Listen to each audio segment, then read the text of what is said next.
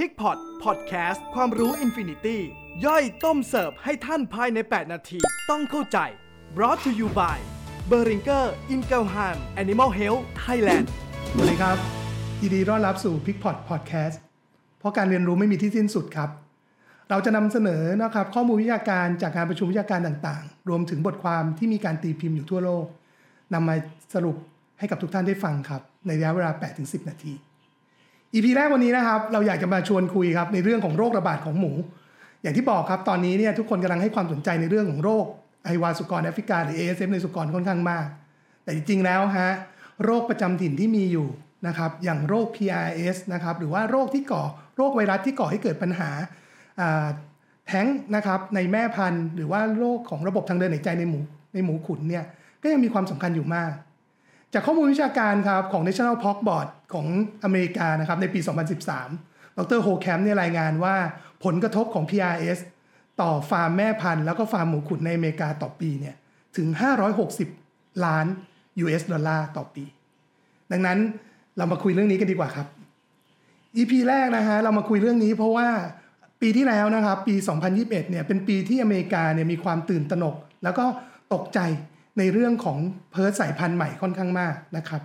ปกติแล้วเนี่ยจะมีการรายงานโรคระบาดของ PRS อยู่เรื่อยๆนะครับปลายปี 2020 ต่อต้นปี 2021 ปรากฏว่า มีการรายงานพบ PRS สายพันธุ์ 144 L1C ปกติแล้ว PRS 144 เนี่ยเคยมีการรายงานมาแล้วในประเทศอเมริกานะครับ แต่สายพันธุ์ L1C เนี่ยเพิ่งมีการพบเจอ สาเหตุที่ทุกคนตื่นตระหนกและตกใจก็เพราะว่า เมื่อเทียบ ผลผลิตของฟาร์มเนี่ย20 สัปดาห์ก่อนหน้าที่มีการรายงานการเจอตัวตัว 144 L1C เนี่ยก็พบว่าผลผลิตยังอยู่ในระดับระดับปกติ แต่ 20 สัปดาห์หลังจากที่เริ่มมีการพบเจอตัวโรคนี้เข้ามาแล้วเนี่ยปรากฏว่าสิ่งที่เจอก็คือแม่พันธุ์เนี่ยมีการตายเพิ่มมากขึ้นนะครับจาก 12%นะครับกลายเป็น 24%ในส่วนของการเกิดมัมมี่นะครับหรือว่าเกิดการแท้งต่างๆเนี่ย ตัวเลขเพิ่มขึ้นครับ ดีจากคุมต่ำกว่า 10%เนี่ยขึ้นไปถึง 24%นะครับดังนั้นจึงทำให้เกิดความกังวลใจในเกษตรกรผู้เลี้ยงที่สหรัฐอเมริกาค่อนข้างมาก และแน่นอนครับ การแพร่กระจายของโรครวมถึงความตื่นตระหนกเนี่ยทำให้ผู้เลี้ยงเนี่ยมีความเห็น แล้วก็มีการแชร์ข้อมูลต่างๆออกไปมาก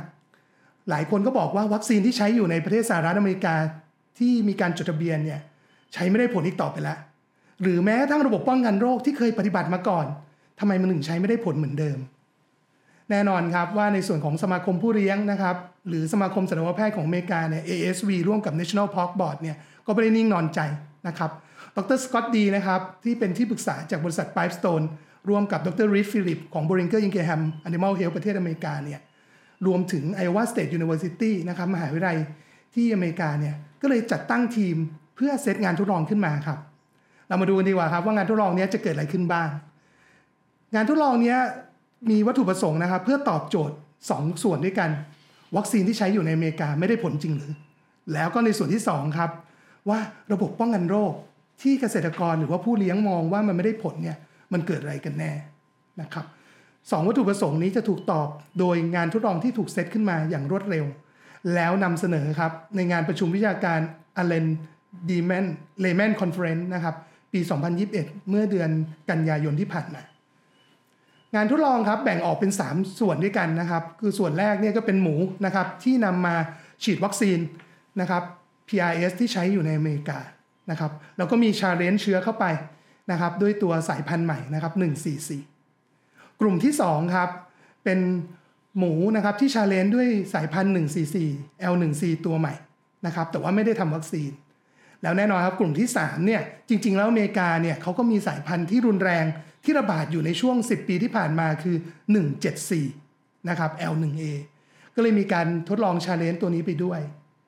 ผลที่ออกมาครับในเรื่องของวัคซีนนะครับ ปรากฏว่ากลุ่มที่ทำวัคซีนเนี่ยนะครับแล้วก็มีการ challenge ด้วยเชื้อตัวใหม่เข้าไปเนี่ยอัตราการเจริญเติบโตนะครับ ก็ยังอยู่ในระดับที่ปกตินะครับ 653 กรัม เทียบกับกลุ่มที่ไม่ได้ทำวัคซีนนะครับอยู่ที่ 540 กรัมต่อวัน นะครับดังนั้นในเรื่องของการป้องกันโรคในเรื่องของการการเจริญเติบโตแทบไม่ได้แตกต่างนะครับเรียกได้ว่าสามารถป้องกันชาเลนได้นะครับได้ได้อย่างเต็มที่นะครับเรื่องของอัตราการตายครับหมูกลุ่มที่ไม่ได้ทำวัคซีนนะครับไม่ว่าจะชาเลนด้วย144 L1C 174 L1A นะครับปรากฏว่าเสียหาย 13-15%ขณะที่กลุ่มที่ทำวัคซีนครับมีเปอร์เซ็นต์เสียหายอยู่ที่ 4%นะครับดังนั้นเราจะเห็นได้เลยว่า ตอบโจทย์ข้อแรกครับว่าจริง ๆ แล้ววัคซีนที่ใช้อยู่นะครับในอเมริกาเนี่ยนะครับที่มีการจดทะเบียนนะครับ PRRS เนี่ยก็ยังสามารถควบคุมเชื้อตัวนี้ได้ วัตถุประสงค์ที่2นะครับที่ต้องการจะทดสอบในเรื่องของระบบป้องกันโรคครับที่ปฏิบัติอยู่เป็นอย่างไรบ้างนะฮะสิ่งที่น่าสนใจนะครับดร Scott Dee เนี่ยเป็นบิดาแห่งเรื่องของการป้องกันโรคอยู่แล้ว มีการทดลองมากมายเต็มไปหมดนะครับดังนั้นเนี่ย คุณ Scott Dee เนี่ยก็มีการทดลองครับในเรื่องของการอาบน้ำเข้าฟาร์มนะครับเรื่องของการพักโรคการเปลี่ยนชุดต่างๆนะครับ ผลออกมาดังนี้ฮะหลังจากที่เรานะครับพนักงานเนี่ยที่มีการทดสอบเนี่ยเข้าไปสัมผัสหมูที่ challenge เชื้อด้วย 144L1C เนี่ยประมาณครึ่งชั่วโมงฮะสัมผัส หลังจากนั้นเนี่ยก็ย้ายไปอีกห้องหนึ่งไปสัมผัสหมูอีกห้องหนึ่งเนี่ยพบว่าสามารถนำโรคได้นะครับ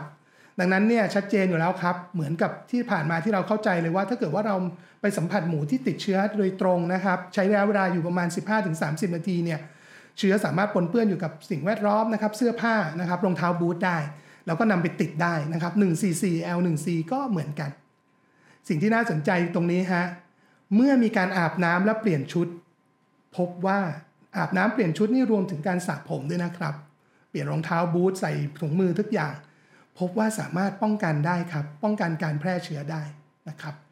อีกตัวหนึ่งนะครับที่มองแล้วก็น่าสนใจในตัวงานวิจัยตัวนี้เองก็เช่นเดียวกันก็คือในเรื่องของความสามารถในการคงทนนะครับของตัวเชื้อ 144L1C เนี่ย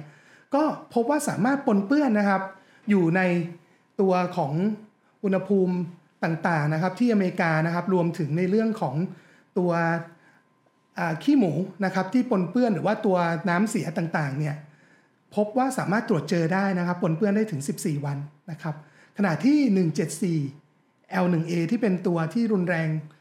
ที่เจอในก่อนหน้านั้นเนี่ยสามารถปนเปื้อนได้ 21 วันนะครับพาสุดท้ายครับ เรามาดูผ่าซากหมูนะครับที่ challenge ด้วย 144L1C แล้วก็ 174L1C ที่เป็นตัวเก่าเนี่ยปรากฏว่ารอยโรคที่รุนแรงจริง ๆ แล้ว รุนแรงที่ 174L1A มากกว่าด้วยซ้ำนะครับ จากงานนี้นะครับ ดร Scott Dee นะครับ แล้วก็ดร Reid Philips ก็เลยสรุปว่า วัคซีนนะครับที่ใช้อยู่ในปัจจุบันนะครับ ยังสามารถควบคุมป้องกันโรค ลดความเสียหายได้นะครับ อัตราการเจริญเติบโต แตกต่างจากกลุ่มที่ไม่ทำวัคซีนชัดเจน ระบบป้องกันโรคนะครับ Farm Biosecurity ถ้าเกิดยังทำอย่างเข้มข้นถูกต้องเนี่ย ก็ยังสามารถป้องกันได้ถ้าทุกท่านนะครับสนใจอยากฟังข้อมูลนะครับ หรืออ่านเพิ่มเติม สามารถดูได้นะครับ หรือว่าติดตามได้ในส่วนของงานประชุมวิชาการ Layman Conference ปี 2021 แล้วเรามาติดตามกันในโอกาสหน้าต่อไปนะครับสำหรับพิกพอดพอดแคสต์นะครับ เพราะความรู้ไม่มีที่สิ้นสุด ขอบคุณครับ